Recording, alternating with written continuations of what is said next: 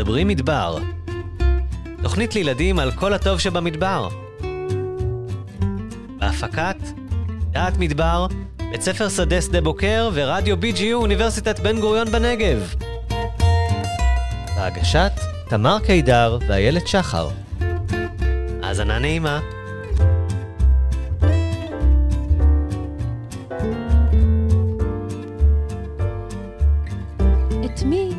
אפשר בכלל לאלף?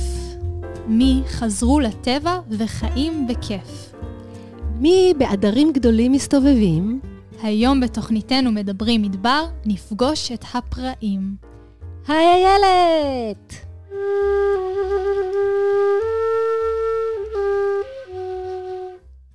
שלום תמר! איזה כיף לי שאת כל פעם מחללת לי משהו. אמרנו שנפגוש פראים בתוכנית הזאת. אני מוכרחה להודות שלא יצא לי אף פעם עוד לראות עדר גדול של פראים. באמת? אבל רואים את כל הגללים שלהם על השבילים. לא יצא לך לראות? לא. איפה? תגידי לי, איילת, בבקשה, איפה יש, לי את יש הסיכוי לך- הכי טוב לראות אותם? יש לך אה, פראים שמסתובבים ליד בור חמת, בסביבה של נחל פארן, שהוא דרומה ממכתש רמון, ליד בורות לוץ. איפה זה? איפה זה ברות לוץ? בורות לוץ הם קרובים למכתש רמון. אוקיי, נגיד שהגעתי כבר למקום הזה. איך הם נראים? מה אני אחפש שם? אז הפרא הוא בעצם סוג של חמור בר, ודומה בצורה ובצבעים שלו לחמור הבית. הצבע של הפרווה שלהם הוא חום בהיר עפרפר.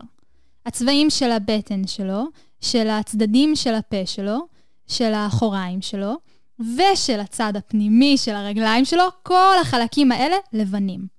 ועל הגב יש לו פס חום כהה.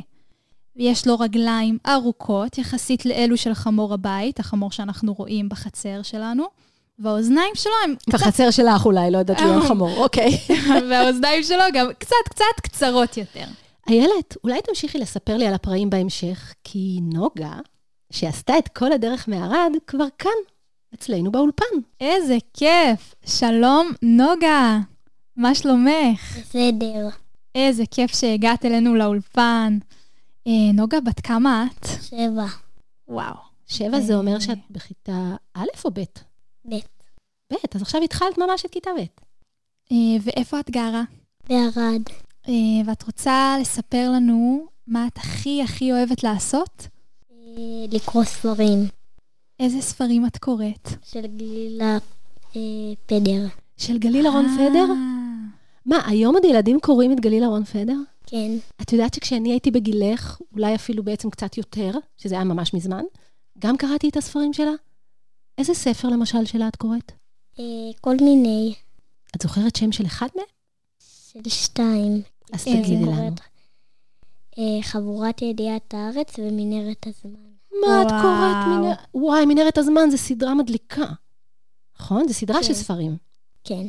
רגע, וחוץ מלקרוא ספרים, מה עוד עושות ילדות שגדלות בערד? אה, הן הולכות לבית ספר, ויכול להיות שגם אה, לילדות בערד נופלות שיניים? כן, מה, כמה שיניים נפלו לך? שש. או-אה. תגידי רגע, ואת uh, הולכת לבית ספר uh, ברגל, או רוכבת באופניים, או מסיעים נוסעת אותך? באוטו. כן, כי זה רחוק קצת מהבית? אה, כן, ואת בעצם, מאז שנולדת, את בערד? אה, לא, אז איפה גרת לפני זה? במעלה אדומים. אה, ואז עברתם לערד. כן, תגידי רגע, נוגה, וערד, את אה, אוהבת את ערד? אה, כן. היא גם אה, מדבר כמו פה, כמו מדרשת בן גוריון? אה, כן, היא במדבר. נכון. על ויש גבול- אצלכם אה, גם אה, כל מיני חיות, אולי גמלים, או פראים, או חתולים. יש חת... הרבה חתולים וכלבים, ולפעמים עוברים אה, איזה עדר עדר של מה? של אה, או כבשים או עזים או גמלים. אז זה, זה באמת מיוחד לילדות שגרות בערד, או ילדים שגרים במדבר בכלל, שפתאום חוצה איזה עדר אה, עיזים או כבשים. כי אני לא חושבת שילד או ילדה שגרים בתל אביב, חוצה בדרך לגן או לבית הספר, הם רואים עדר של עיזים. נכון? זה מיוחד לילדי מדבר? אה, כן. ואת אוהבת לטייל במדבר? כן. יש לך איזה טיול או, מקום שאת אוהבת במיוחד? אה, אני אוהבת יותר נחלים, אבל אני לא אוהבת אה, זה. לא אוהבת מה? איך קוראים לזה? הרים וגבעות? אני אוהבת מקומות עם מים. אה, יש לכם ליד ערד את ברכת ספירה, נכון? אה, כן. יצא לך ללכת לשם? לא. וואו, את חייבת ללכת לשם. זה מקום מדהים, יש שם מלא מלא מים. את יודעת שאת התוכנית שלנו, ככה מסתבר, אה, שומעים ילדים מכל הארץ. אז וגם את, אני אפילו רואה שאת באת עם החולצה, עם החולצה שלנו. כן. נכון? כי ידעת לענות על החידה שפעם שאלנו באחת התוכניות. כן. אז uh, יש לך איזה משהו שאת רוצה עכשיו, כשאת יושבת פה באולפן, זאת הזדמנות מצוינת. אם את רוצה לספר משהו לילדים שלא גרים בערד, או לא גרים במדבר. אה, שבמדבר יותר חם, הרבה הרבה יותר חם, נכון, חם פה. אבל בלילה? ובלילה קר. נכון, זה הבדל מאוד גדול, נכון? כן. תכף תישארי פה איתנו באולפן. עוד אל תחזרי לערד, בבקשה.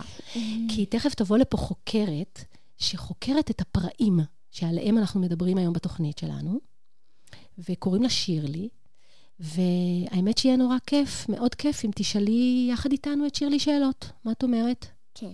כן? ואני גם שמעתי שגם נוגה עצמה חקרה קצת על פראים, אז היא גם תוכל לספר לנו כל מיני דברים. כן. אוי, אז אולי ת-. עכשיו תגידי לנו משהו לפני ששירלי נכנסת. מה למדת על, פראים? שהחזירו, שרצו להחזיר אותם לטבע, אבל החזירו יותר מדי. או, רגע, אז. אולי זו בעיה? את יודעת מה? בואי נשאל את שירלי את זה. תשאלי אותה אם זאת בעיה או לא כן. בעיה. כן. יאללה. מעולה.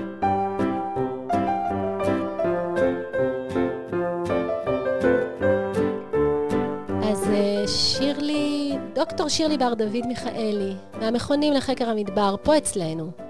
מהמחלקה לאקולוגיה, נכון, שירלי? נכון.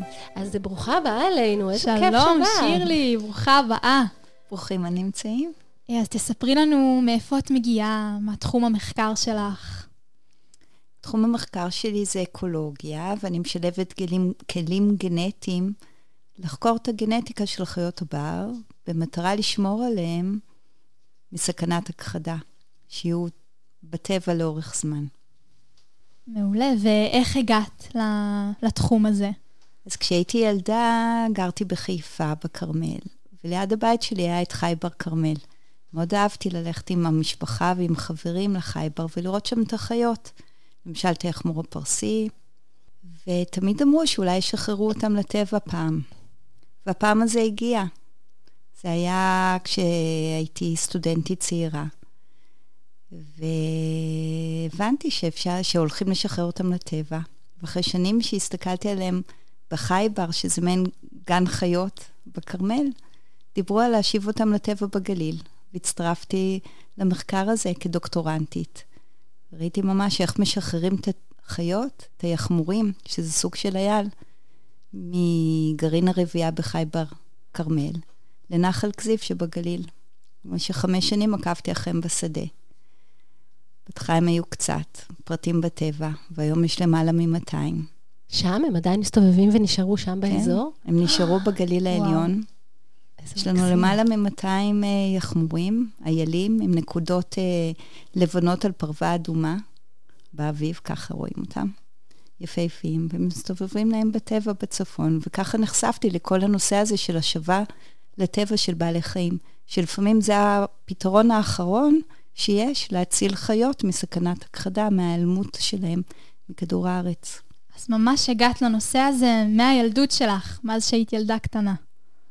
כן, משנות הנעורים שלי עשיתי את העבודה שלי כתלמידת תיכון, יש כזה ביוטופ, עבודת חקר בטבע, עשיתי את זה על היחמורים בחייבר כרמל, ומאז רציתי ככה לעקוב אחריהם ולראות מה יהיה איתם בעתיד. ואז בעצם אה, הגעת לנגב, והמשכת את ה... לעסוק באהבה הזאת שלך, אבל עם הפראים, נכון? עברת אל הפראים מהיחמורים. נכון. והפראים באמת, למרות שהיחמור, השם שלהם מזכיר חמור, הם ממש לא חמור, הם איילים, אבל הפרא הוא דווקא יותר קרוב לחמורים. הוא משתייך למשפחת הסוסיים. למה שבהם- בכלל לפרק קוראים פרא? שאלה מצוינת. כנראה שבגלל שאף פעם לא הצליחו לביית אותו, הוא תמיד נשאר פראי. מי שהולך באזור של הר הנגב הגבוה ורואה את הפראים, פתאום הם ברגע שהם מבחינים בנו, הרבה פעמים הם רצים ככה, וכשרואים אותם רצים, מבינים את, מה זה המונח פרא. חיה שהיא פראית. יואו, איזה כיף להם. אז דיברת בעצם על, הזכרת את המילה הכחדה בהקשר של השבת בעלי חיים. את יכולה טיפונת להרחיב את העניין הזה? הם בעצם, הם מתחילים בחי-בר בכרמל, או בחי-בר אה, ביוטבתה. ביוטבתה פה אצלנו, נכון. ואז אתם משחררים אותם בעצם, כשהם מגיעים לאיזשהו מספר אה, סביר, או איך זה עובד בדיוק? כן, הפראים, בעצם המין שהיה פה, הפרא הסורי קראו לו, חי פה עד המאה ה-19, לפני למעלה ממאה שנה. אבל אז הוא בעצם נכחד לגמרי מהאזור, כתוצאה בעיקר מציד. ומאיפה הביאו את הפראים שעכשיו נמצאים בארץ? בדיוק, אז את המין שהיה פה כבר אי אפשר היה להשיב לטבע, כי הוא כבר נעלם, אבל הביאו את הקרובי משפחה הכי קרובים אליו. זה פראים מאיראן, זה תת מין אחד, ועוד פראים מטורקימיסטן. הביאו בסך הכל 11 פראים לחייבר יוטבתה לפני בערך 50 שנה, והם התרבו בחייבר יוטבתה בגרעין רבייה, ואחרי שהיו בהם כמה עשרות פרטים, כמה עשרות פראים, אז התחילו להשיב אותם לטבע, בהתחלה השיבו אותם למכתש רמון. מה בעצם היום כשאת uh, מתעסקת איתם עם הפראים, אז מה, מה בעצם את עושה ב, ביום-יום? אז, אז עכשיו אנחנו באים כמה שנים כבר אחרי ההשבה לטבע של הפראים, שהתחילה לפני בערך 30 פלוס שנים. אנחנו אומרים, רגע, מה בעצם קורה עם האוכלוסייה של הפראים? כמה הם, איפה הם, מה הם אוהבים לאכול? מה הם הכי אוהבים לאכול? תגלי לנו, שירלי. אז uh, זאת שאלה מצוינת, זו אחת השאלות שאפילו אנחנו לא לגמרי יודעים את התשובה עליהן, ולכן אנחנו מנהלים מחקר בשיתוף פעולה עם עוד כמה חוקרים וכמה סטודנטים, מנסים להבין מה העדפות שלהם, כי המדבר הוא לכאורה צחיח, ואפשר למצוא הרבה מינים של, שונים של צמחים. ואיך הם אה, מוצאים מה לשתות? מאיפה יש להם מקורות מים? אז יש להם אה, מקורות מים טבעיים, שכנראה בעבר היו יותר מקורות מים טבעיים שכאלה, אבל היום, בגלל הפעילות של האדם והשאיבה של מקורות מים באזורים אחרים, יש פחות מים משוחררים בטבע עבור הפראים, ולכן רשות הטבע והגנים הקימה מספר נקודות מים ברחבי הנגב, שיספקו לפראים וגם לבעלי חיים אחרים מים במשך כל ימות השנה. ואז הם פשוט, הם כבר התרגלו שזה מקומות קבועים, ששם מחכים להם מים, זה מעניין, והם חוזרים למקומות האלה כל פעם? כן, הם חוזרים למקומות האלה, בייחוד בעונת היובש. נוגה, יש לך אולי עוד שאלות לשאול את uh, שירלי? איך הפראים מתחילים כל יום? ואיך הם מתחילים את היום שלהם? נהדר. אוי, זאת שאלה נהדרת. אז הם, הם הרבה פעמים באים לשתות מים, בייחוד בקיץ. רואים אותם מאוד מאוד מוקדם בבוקר, באים לשתות, ולפעמים ה... מגיעות קבוצות של פראים, בעיקר נקבות עם הצעירים שלהם, והזכרים הבוגרים, שהם הרבה פעמים הולכים להם לבד, מגיעים במקביל, ולאט לאט רואים התקבצות ליד מקורות המים של קבוצות של פראים שמגיעות מכל מיני מקומות. ובמים כנראה שהם לא רק שותים, כנראה שיש גם ביניהם איזושהי תקשורת מיוחדת. יכול להיות שהם מספרים, אנחנו לא יודעים בדיוק, אבל אנחנו משערים שיכול להיות שיש איזושהי העברת מידע ביניהם. למשל, איפה כדאי ללכת לאכול צמחים מסוימים, או איפה יש נקודות מים נוספות. אני יודעת שיש איזה מין, לא יודעת אם לקרוא לזה ויכוח, אבל יש איזה דיון סביב השאלה הזאת, שזה האם זה השבה מוצלחת, ההשבה של הפראים לטבע, ואני אפילו שמעתי קולות שאומרים שזה פוגע בטבע. את יכולה להסביר לנו על זה קצת? אז דבר ראשון, מה זה השבה מוצלחת לטבע? אז יש ארגון שמירת הטבע הגדול בעולם, שקוראים לו IUCN, והוא הגדיר קווים מנחים להגדרה של הצלחת השבה. אז הם אומרים שהשבה תוגדר כמוצלחת כשיש כבר צאצאים שנולדו בטבע והם בעצמם מעמידים צאצאים, כלומר שכבר יש דור שלישי ורביעי בטבע, שזה באמת אצלנו עובד יפה, יש הרבה צעירים שרואים אותם בטבע. אבל דבר שני, שהגודל של האוכלוסייה מגיע לפחות ל-500 פרטים ויותר. מה, יש לנו פה 500 פר... אבל פראים זה כבר? עדיין לא. אנחנו מעריכים שיש לנו משהו כמו 300 פרטים. אנחנו לא יודעים בדיוק, וזה גם אחד הדברים שאנחנו חוקרים. אנחנו רוצים להגיע ל-500 פרטים של אה, פראים פה בנגב? אם המטרה שלנו שתהיה לנו אוכלוסייה יציבה וחזקה, שלא תיכחד בזמן הקרוב, אז אנחנו רוצים שתהיה לנו אוכלוסייה גדולה. למה אנחנו צריכים בעצם אוכלוסייה גדולה? כי אם חס ושלום יש פתאום איזה מחלה, איזה וירוס, אז פרטים עלולים להידבק, וחלילה למות פתאום, או איזושהי סכנה אחרת, כמו אוסף של שנות בצורת, שגם עלולות להיות במדבר. לפחות מהציד נפטרנו. לפחות אומרת, זה כבר אה, מהציד. אין, תודה לאל, נכון? כן, אבל לצערנו יש להן ס- סכנות אחרות, לפראים יש סכנות אחרות. למשל, יש תאונות. הפראים הם, הם פשוט... כן, לפעמים הם הם, אה, פשוט חוצ- פראים, הם הם פשוט. פראים, הם חוצים את הכביש, לא עם מחשבה מרובה. או למשל, הם לפעמים באזורים יכולים לאכול אה, שקיות, או כל מיני ואבוי. לכלוך. כמו שיש שדיברנו על בדרך. היעלים, את יודעת נכון. שהייתה לנו תוכנית על יעלים, וסיפרנו שהם ממש בסכנה מהסיפור הזה, מהשקיות במבה וטאפו צ'יפס, כן. שמשאירים. אז גם זה נכון ל- לפראים. אני ממש רוצה להודות לך שבאת אלינו. ממש ממש שמחתי להיות כאן. דר, וגם לך, נוגה המתוקה, שבאת מערד. מקסימה. ממש שמחנו להכיר אותך, וכיף שהשתתפת בתוכנית שלנו.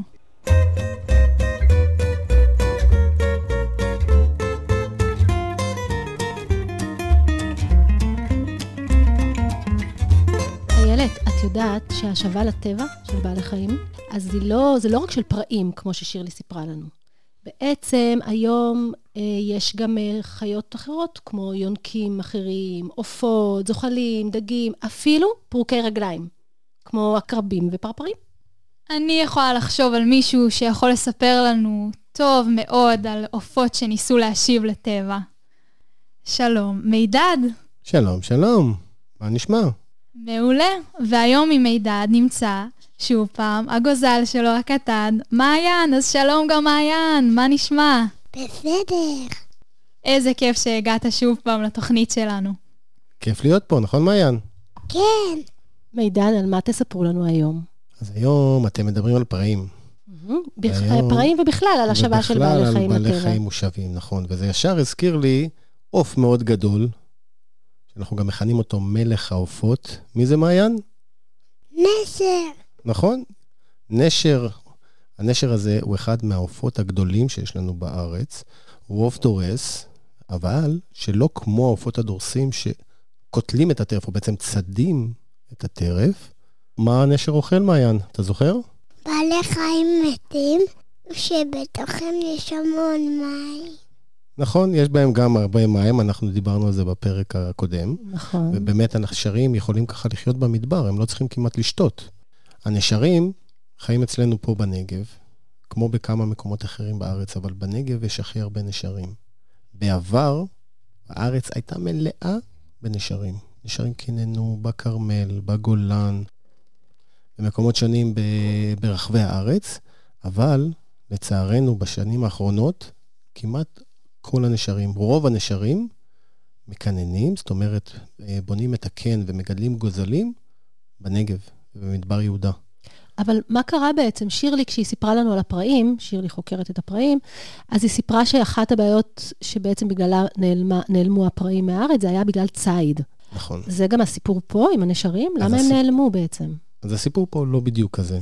הבעיות שהנשרים אה, מתמודדים איתם בעיקר, זה הפיתוח המהיר של הארץ, שמביא איתו קווי מתח רבים, שהנשרים... קווי מתח של חשמל, אתה מתכוון. צריך להביא חשמל ליישובים. אז הם הרבה פעמים מתחשמלים, או פשוט מתנגשים בהם. אוי. ונהרגים, כן. היו הרעלות, דווקא הרעלות שלא מכוונות לנשרים. ההרעלות האלה גם גרמו לנשרים אה, להיעלם לאט לאט מה. ניסו להרעיל חיות אחרות, ובעצם כן, הנשרים בדיוק. אכלו את זה את ומתו. הבעלי חיים המתים את שהיו, Mm. שבתוכם היה רעל. אה, אלה הבעיות העיקריות, יש עוד כמה, אבל כיוון שיש כל כך הרבה בעיות, הנשרים פשוט לא יכלו. אחת הסיבות שקשה להם להתאושש כל פעם ממקרה כזה של מוות, זה שהם מתרבים נורא לאט. מעיין, אתה זוכר כמה ביצים מטיל כל נשר? אחת. ביצה אחת רק. אחת כל שנה, כן. Mm. וזה לכן נורא נורא קשה לאוכלוסייה הזאת, לאוכלוסייה של הנשרים, להתאושש. לפני כמה שבועות, מעיין ואני הצטרפנו לצוות של רשות הטבע והגנים, ונסענו למדבר כדי לספור מה? נשרים. נכון, היה לנו נורא כיף, נסענו אחר הצהריים, ועמדנו באמצע נחל צין, הסתכלנו לשמיים, ומה חיפשנו, מעיין? נשרים. נכון, וספרנו ככה את כל הנשרים שראינו, ויחד איתנו היו עוד הרבה מאוד אנשים. ולאיזה מספר הגעתם?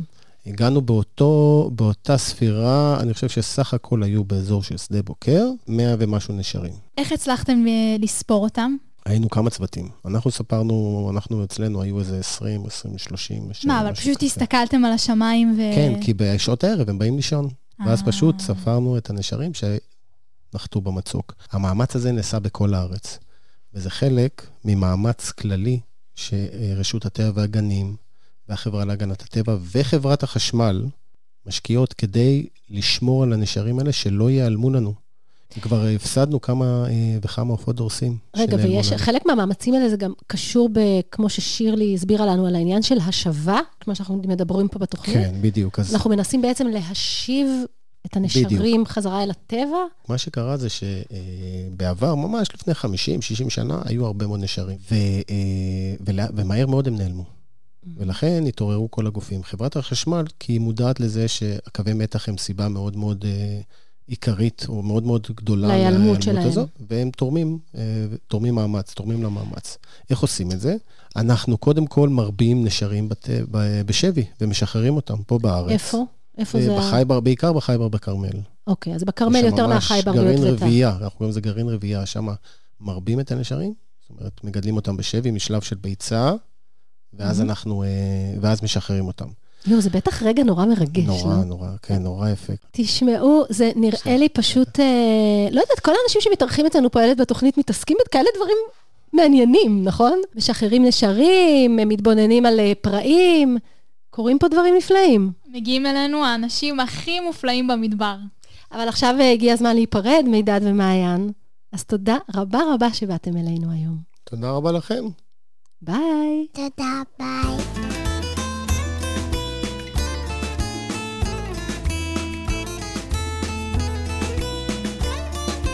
תמר, אני רוצה לספר לך על טיול מדהים שעשיתי במדבר ביחד עם אברהם.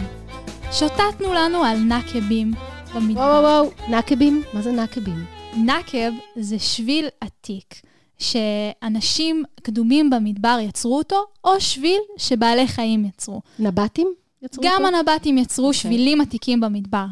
אז אנחנו הסתובבנו לנו על נקב מדהים, ולאורך הנקב ראינו מלא גללים של פראים. ואנחנו כבר יודעים, כשאנחנו רואים הרבה גללים, זה אומר שיכול להיות שנראה את החיה עצמה. אז התחלנו ללכת ולהסתכל מסביב, ופתאום ראינו שני פראים יפהפיים, ממש במרחק נגיעה מאיתנו. אברהם, זה נכון מה שהיא מספרת? שלום תמר, שלום איילת, מה נשמע? שלום אברהם. כן, זה ממש נכון. אה, בעצם, דרך זה שראינו את הגללים, את הקקי של הפראים בשטח, אז יכולנו לדעת שהם שם, שהם מסתובבים, וחיפשנו אותם, ובאמת ראינו אותם. וזה... אבל רגע, אתם כאלה טיילים שניכם, נשמע לי פה, אז איזה מיומנות אתה מלמד אותי ואת הילדים היום? מיומנות טיול. זה נושא כל כך חשוב, והסיבה שהוא כל כך חשוב, היא כי כמו שאימא שלי אומרת, ואולי גם אימא שלכם, להתאפק זה לא בריא. היום אנחנו נדבר על איך עושים פיפי וקקי בטיול. אז באמת, זה יכול להיות קצת לא נוח ומפחיד אה, לעשות פיפי וקקי בשטח, כי אנחנו לא במקום שאנחנו רגילים אליו, והכל מאוד פתוח, בטח במדבר, אין איפה להתחבק כל כך. אה, אז אנחנו באמת היום נדבר על זה, כי ברגע שאנחנו נדע איך לעשות את זה, אז הטיול יהיה לנו כל כך הרבה יותר כיף וכל כך הרבה יותר קל, וזה פשוט שווה את זה. אני ממש אנחנו- רוצה ללמוד. אנחנו גם כאילו עושים מזה צחוק, אבל זה, זה, זה נושא חשוב, וזה ממש חשוב ללמוד על הדבר הזה, נכון? ממש, ממש. יאללה, אני תספר לנו. טיולים שלמים הייתי מתאפקת, כי פחדתי. לא ידעתי איך עושים את זה. מעולה, אז באמת איילת, אני מקווה שאת כבר לא, אבל בכל מקרה אנחנו פה עכשיו כדי באמת להסביר לכולם אה, איך אנחנו יכולים באמת לעשות את זה. אז קודם כל, לפני שאנחנו נלך לעשות פיפי או קקי, אז אנחנו נגיד למישהו שאנחנו מטיילים איתו, לאבא, אימא, אה, חברים, חברות, אנחנו נגיד להם שאנחנו הולכים כדי שהם לא ידאגו לנו. כשמישהו הולך לפעמים לכמה דקות, אז כשמטיילים צריך לדעת איפה הוא. אה, ואם אנחנו רוצים, וזה יהיה לנו יותר נחמד, אנחנו יכולים גם לבקש מחבר או חברה שיבואו איתנו. כדי נרגיש ככה לשמור- קצת יותר בטוחים. מעולה, כן, כדי שהם יסתכלו שאף אחד לא מגיע, וכדי שנרגיש בנוח. ובעצם הדבר הבא שנעשה, ושהוא מאוד חשוב, זה לבחור מיקום נכון. המקום הוא צריך להיות קודם כל מוסתר, ולא על שביל שהולכים בו אנשים. ומה ונמשיך. הדבר הראשון שעושים כשכבר רוצים ממש ככה לעשות קקי? אז אני אגיד קודם על פיפי. פיפי זה באמת פשוט. מגיעים לנקודה שהיא נקודה מוסתרת, מוודאים שאין אף אחד, ועושים פיפי. עומדים או יושבים. ממש קל. כן, ממש פשוט. קקי זה סיפור טיפה יותר מורכב. קודם כל, כשאנחנו, לפני שאנחנו נלך, אנחנו תמיד ניקח איתנו נייר טואלט ושקית ניילון. למה שקית? בדיוק. אז נייר טואלט הוא מאוד חשוב כדי לנגב אחרינו, כדי שנהיה נקיים, והשקית היא כי אנחנו לא רוצים להשאיר שום דבר בשטח. אנחנו לא רוצים להשאיר את הנייר שלנו. יצא לכם פעם לטייל ולראות ערימות של נייר? מלא לצערנו, מלא כן. לכלוך אז משאירים. זה ממש ממש מבאס, וזה לא כיף, אז אנחנו לא רוצים להשאיר אחרינו, אנחנו ניקח אותו איתנו בתוך שקית. אבל רגע לפני זה, מה שאנחנו נעשה, אנחנו נמצא, נחפש מקום שיש בו אדמה, שאפשר לחפור בה. כי גם לראות לפעמים קקי ככה, סתם ככה בחוץ, אנחנו מעדיפים שלא להשאיר. ולא כי קקי זה דבר רע או משהו כזה, פשוט כדי שהטבע יהיה נעים לכולם. אברהם, אמרת לקחת שקית כדי לאסוף, אבל אני מכירה שיש אנשים שחושבים שצריך לקחת אה, קופסת גפרורים ולשרוף בעצם את הנייר טואלט. זה נכון? זה כדאי? זה... אז זה לא כל כך כדאי לשרוף את הנייר טואלט, אה, בעיקר בגלל שאנחנו יכולים אולי אה, שהוא יעוף תוך כדי שהוא נשרף, והוא יפגע באיזה שיח יבש, ותהיה שריפה, וזה פשוט רעיון לא כל כך טוב. אה, זהו, אז אנחנו ניקח איתנו את עדיף השקית. לאסוף, בקיצור. כן, עדיף לקחת. לאסוף את הנייר, לקחת אותו איתנו, מצוין. אה, כדי לשמור על הטבע, גם כדי שהוא לא יישרף חס ושלום, וגם כדי שלא נשאיר את הנייר בחוץ. ומה הקשר עכשיו אדמה? בשביל מה אנחנו צריכים להגיע לאזור שיש בו אדמה? אוקיי, אז מה שהתחלתי להגיד זה שאנחנו רוצים לחפור בור, כדי באמת לעשות בתוכו את הקקי ולכסות, ואז אנחנו באמת לא משאירים שום עקבות, והטבע נשאר בדיוק כמו שהוא היה לפני שהגענו אליו. וואי, אה, זהו, אברהם, גמרנו עם קקי ופיפי? כן, אני אז- רק אגיד שאת השקית ניילון אפשר לקחת אחרי זה ולסגור, לקשור אותה טוב. כדאי לקשור. כן, ולשים אותה בתוך השקית זבל הגדולה שלנו. ועדיף שיהיה לנו מגעיל עם הניירות שלנו, מאשר שנראה ניירות של אנשים אחרים מסתובבים בשטח. נכון, וגם, אפרופו, אם דיברנו על פראים או על חיות אחרות, אז אה, הן יכולות לאכול את הניירות שלנו, וזה יכול לפגוע בהם, אז זה לא רק כדי שלנו יהיה נעים, זה כדי, גם בשביל הבעלי חיים שיהיה להם נעים בחוץ. טוב, אז איילת. למדנו עוד משהו היום. איזה כיף, אנחנו לומדות מלא דברים מאוד בתוכנית מאוד הזאת. חשוב. תודה רבה, אברהם. אנחנו נתראה בתוכנית הבאה. תודה לכן.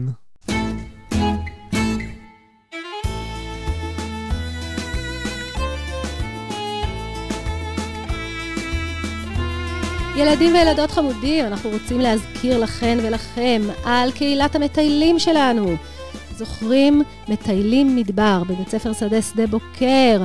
מועדון שהקמנו במיוחד בשבילכם, מיועד לכם ולהורים שאוהבים טבע, טיולים ומדבר. המועדון יאפשר למשתתפים פעילות כיפית מחוץ לבית באזור המדברי. אנחנו נקשיב לרעיונות שלכם ונקדם פעילויות שאתם תרצו ליצור. ויהיו כל מיני פעילויות כאלה. את יודעת, למשל, יהיו טיול, אה, טיולי מיומנות והישרדות במדבר, טיול נודד עם לינה בשטח, טיולים לאור ירח. אפילו בין מעלאים בדואים. וגם, אני כמובן רוצה להגיד תודה לכל מי שכבר נרשם למועדון המפואר הזה. אז אה, אל תשכחו, טיול ראשון יוצא בחנוכה. מה תירשמו. עושים? איפה נרשמים, איילת? אז אנחנו נרשמים באתר של בית ספר שדה שדה בוקר, www.שדבוקר.co.il. שדבוקר.co.il. איילת, הבאת לי גם היום אגדה. כן, היום יש לי אגדה על מושיקו הצבי. מושיקו הצבי, זה חמוד. יאללה. הסיפור שנספר היום הוא על אימא צבייה בשם מרים ועל העופר שלה, מושיקו. מרים חיה עם עדר צבעים באזור נחל נקרות שבנגב. צבי הנגב אוהב לשתות ולחסות בצילו של עץ השיטה בשעות החמות. מרים אהבה את עלי השיטה והפירות, משם היא וחבריה קיבלו את המים והמזון שדרושים להם למחיה. למרים הייתה בטן גדולה, ובתוך הבטן התפתח העופר שלה. יום אחד היא רצה יחד עם שאר החברים בעדר ומעדה.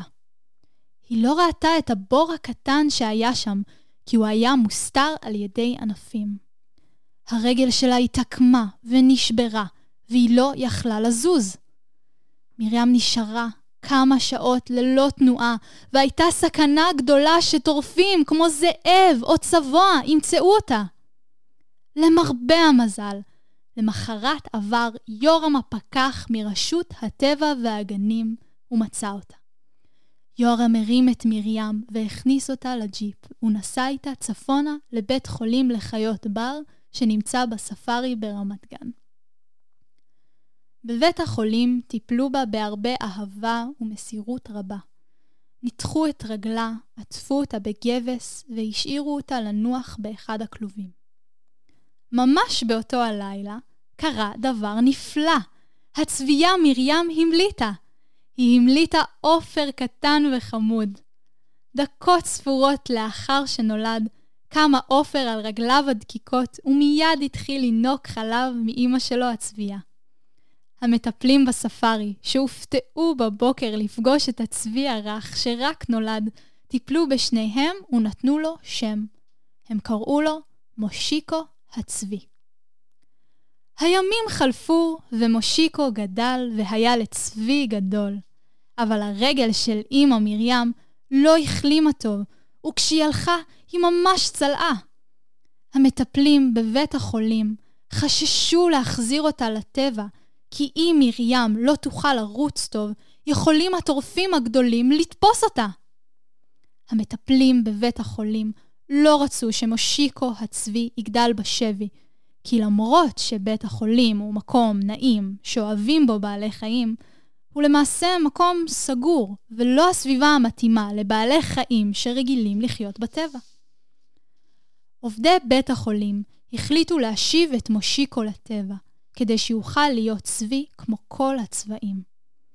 היה צריך ללמד אותו הרבה דברים שצבעים שנולדים בשבי לא יודעים ומכירים, כדי שיוכל לחיות בעדר כמו כל הצבעים. הם הכינו למושיקו תוכנית אימונים, וכל יום העבירו אותו שיעור אחר. ביום הראשון שחררו אותו בשטח סגור כדי שהוא ימצא אוכל בעצמו. ביום השני רדפו אחריו כדי לשפר את מהירות הריצה שלו. ביום השלישי הפגישו אותו עם עדר של צבעים ועקבו אחריו כדי לבדוק אם הוא מסתדר. וכך עד שהרגישו שהוא מוכן ליום הגדול, לשוב אל הטבע. יורם הפקח לקח את מושיקו בג'יפ הגדול שלו חזרה לנחל נקרות, המקום בו הוא מצא את אימא של מושיקו. הנסיעה בג'יפ ומראות המדבר היו חדשים למושיקו.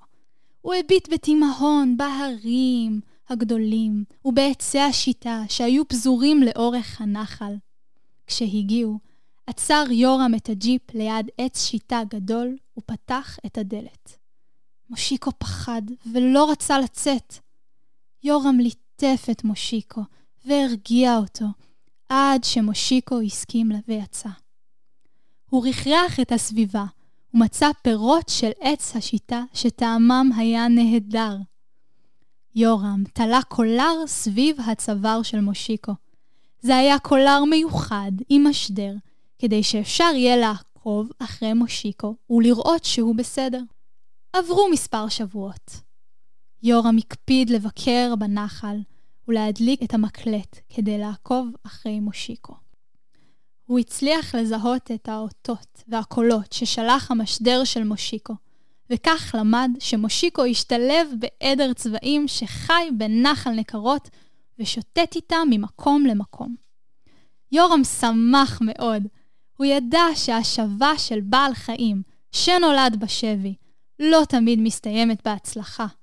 הוא הרגיש גאווה גדולה ונסע לספארי ברמת גן לספר לחבריו את מה שגילה, וכמובן גם לבקר את מרים הצבייה.